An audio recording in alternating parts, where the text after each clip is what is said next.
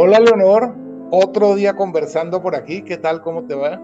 Así es, Leo, pues muy bien, como siempre decimos y lo repetimos, encantada con estas conversaciones. Cuéntame, ahora sí te digo, cuéntame de verdad de qué vamos a hablar, Leo. Bueno, a mí se me ocurrió porque yo creo que este, es, un tema que le va a encantar a mucha gente, que la memoria oculta de las cosas y en general de esa maravilla llamada la memoria la capacidad que tiene el hombre de recordar, de cambiar, de transformar sus recuerdos y de vivir con esos recuerdos. ¿Qué te parece? Bueno, fantástico, pero como dices, la memoria prohibida, la memoria oculta. La memoria oculta de las cosas es cuando... De las cosas, Entonces... por ejemplo, cuando tú ves una, yo estoy viendo unas bananas, unos cambures, como decimos en mi país, este, enfrente de mí, ¿y qué me recuerda eso? Esa memoria que está en... ¿A dónde te lleva la imagen? me lleva la imagen como también la melodía, como también puede ser un olor, como puede ser un sabor. O sea, ¿dónde me lleva cuando yo camino por una calle de Madrid y digo, ay, me acuerdo cuando yo caminé por esta calle hace 25 años, estaba enamorado de esa mujer maravillosa? Y te lo dice la calle, estaba oculto ahí en la calle. Ah, qué bonito, pues efectivamente sí, yo creo que eso nos pasa a todos. Yo creo, sabes, Leo, que eso que estás hablando me recuerda un poco cuando la, necesidad de la gente de ir a un sitio y de comprar un souvenir, de comprar la Torre Eiffel, de comprar la torre de pizza, de comprar algo que vaya a recordarte luego que estuviste allí. Ah, fíjate qué interesante, yo no había tomado en cuenta eso como una necesidad del hombre de tener una evidencia en tu memoria, pero con algo físico fuera de tu memoria que te recuerda en el momento que la ves cuando tú fuiste a Pisa y tengas la torrecita chiquitica de Pisa. Ay, mira. ¿Sabes? Tú sabes que eso me recuerda hace también muchísimos años, pero muchísimos años, fíjate tú que eso me lo ha traído a la mente. Una frase tonta y que le escribí yo a un enamorado, que me había dado una foto de él y le dije, y le contesté, tener una foto tuya sería admitir que te puedo olvidar. No la necesito. Pero, qué bonita frase. Eh, eh, sí, que pues, sí, un poquito patética, pero eso era un poco mi... Pero, y me doy cuenta que a veces hay, hay recuerdos que los tienes en el alma, en el corazón, que no se te van nunca. Ah, no, efectivamente. ¿Cómo se te va a ir alguna vez el recuerdo de tu madre, de tu padre? ¿Cómo se te puede oír eh, el, recuerdo de un hermano? O sea, de una gente muy cercana que has tenido y con quien has convivido muchos años de tu vida. Pero eso es diferente o lo que yo llamo la memoria oculta de las cosas. Lo que yo te llamo la memoria oculta es cuando algo de afuera, algo externo, te hace sentir a través de uno de tus cinco sentidos a esa emoción, porque está ligado a la emoción que sentiste en un hecho o una persona X en un tiempo pasado. Eso te sorprende, digamos que, es la sorpresa que te da encontrarte con algo que te, que te lleva a una situación que ya a lo mejor ni te acordaba. Ajá, y entonces eso ya llamo, eso está oculto en las cosas, porque a veces uno está entrando a un sitio y ve un candelabro igual al que tenían tus abuelos en su casa inmediatamente piensas en tu abuelo, no piensas en el candelabro. El candelabro tenía oculto la imagen de tu abuelo.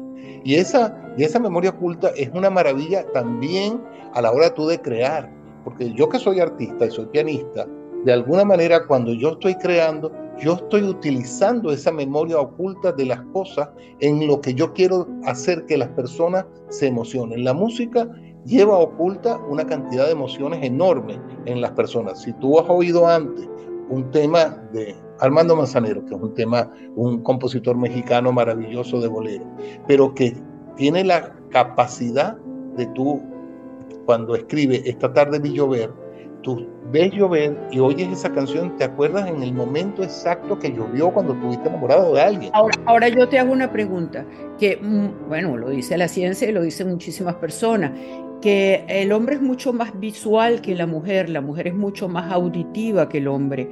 O sea, yo podría decirte que la sensorialidad mía está en el olfato.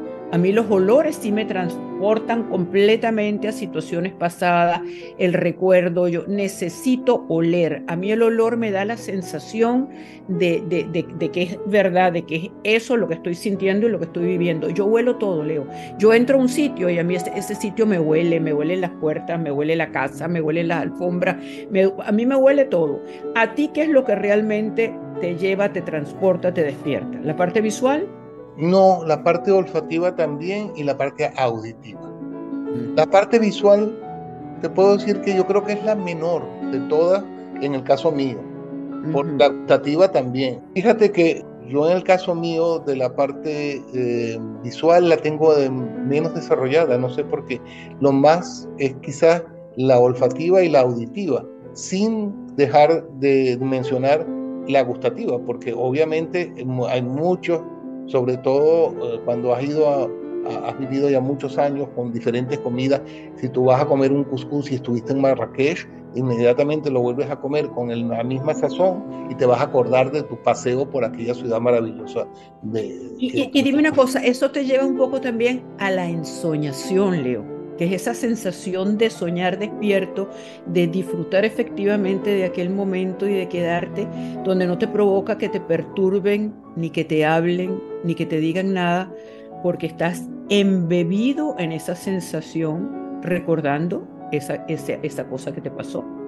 Sí, porque a veces, a veces no es que te pasó algo, a veces es que el ambiente que había en ese momento era tan extraordinariamente grato que vuelves a repetir esa sensación de, de, bienestar que tuviste en aquel otro momento. A mí me ha pasado mucho con París. París tiene rincones extraordinarios. Y a veces cuando vuelvo a eso, recuerdo cuando fui hace 25 años, hace 30 años. Creo que a ti también te tiene que pasar que una, eres una persona que ha viajado tantísimo y que cuando, sobre todo en ciudades como Sevilla, por ejemplo, que son tan maravillosas, yo llego a la Plaza de España y rememoro cosas del pasado, porque es una, son cosas imponentes. Salamanca, una ciudad maravillosa, también que me pasan cosas, la misma Madrid. Yo creo que los ambientes de ciudad siempre es una mezcla de el olor y la visión de la ciudad, pero el olor de la calle, ese olor de esa calle a veces pasa. Sí, sí, la sensorialidad, eso es lo que yo te digo, yo, me siento a mí, a mí me transportan muchísimo los olores. Y en esa ensoñación donde te pierdes y donde eres capaz de crear tantas cosas también, esta, ahí también puede venir también la nostalgia, aunque es un tema bastante, eh, vamos a decir, controversial porque he leído mucho y he escuchado mucho que los recuerdos que no se olvidan son los buenos, que la mente humana tiende a borrar o a, digamos, a deshacer un poco, a, mitigar un poco los malos recuerdos. Que por lo general lo que tú siempre mantienes dentro de tu mente son, las, son los recuerdos buenos. ¿Tú qué piensas de eso? Yo estoy totalmente de acuerdo con eso, porque la única manera de tener paz interior, yéndonos hacia otra, otra versión de esta conversación, es no teniendo recuerdos malos, rencores, odios. Todo eso hay que tratar de eliminarlo en la vida porque todos hemos tenido malos momentos, todos hemos tenido situaciones difíciles. ¿Para qué recordarlas? Si tenemos 1500 situaciones maravillosas, extraordinarias, gratas, pero la mente tiene sus trucos, también ella, ¡pum! De repente te voltea. Te los va cambiando, te los va endulzando y eso es lo que te digo, muchas veces el primer recuerdo, esa impronta que te queda, no es la misma porque ya luego tú le das 20 mil matices y lo adornas y lo comentas y lo hablas como el cuento del teléfono. Cuando llegas de verdad, verdad, a ver qué fue lo que dijeron, no tiene nada que ver con lo que se escuchó. Porque el hombre es el gran inventor con su fantasía de las personas. El hombre ve a las personas y se las inventa como él quiere que esas personas sean. Y eso es maravilloso también. Yo no lo veo nada de malo. Cuando yo, tampoco. he tenido pacientes que me dicen, es que, es que eh, ella es magnífica y yo tengo otra visión de esa persona, yo no se la voy a quitar. Yo dejo que su, que su fantasía la elabore y ponga a esa mujer como, como él quiere verla. Y eso es maravilloso porque eh, de, las pocas cosas que tiene el hombre sobre los animales es la capacidad de fantasía y de inventarse a los demás y de inventarse el mundo que tiene enfrente. Sí, eso es verdad.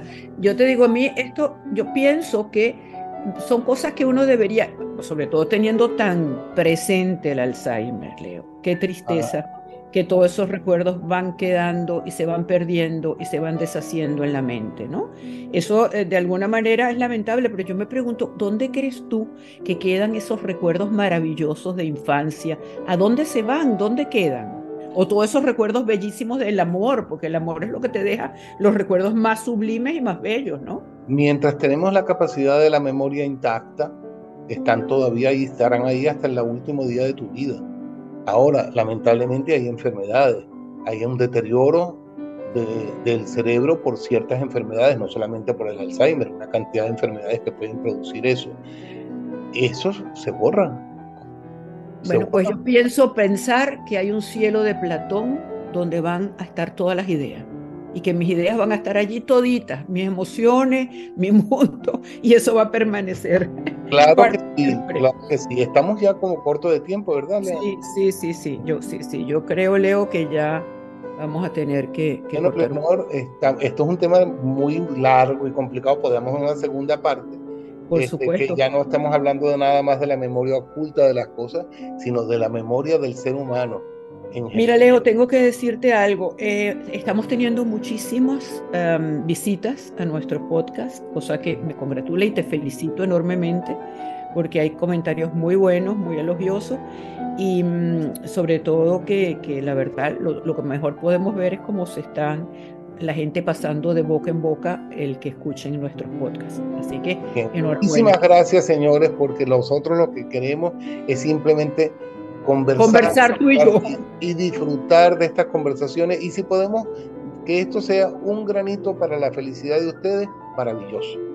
Muchas gracias. Y gracias a ti, Leonor, que estás siempre, ah, como quien dice, al pie del cañón para conversar sobre cualquier tema. Eres una mujer maravillosa. Chao. Gracias, Leo, encantada. Hasta luego.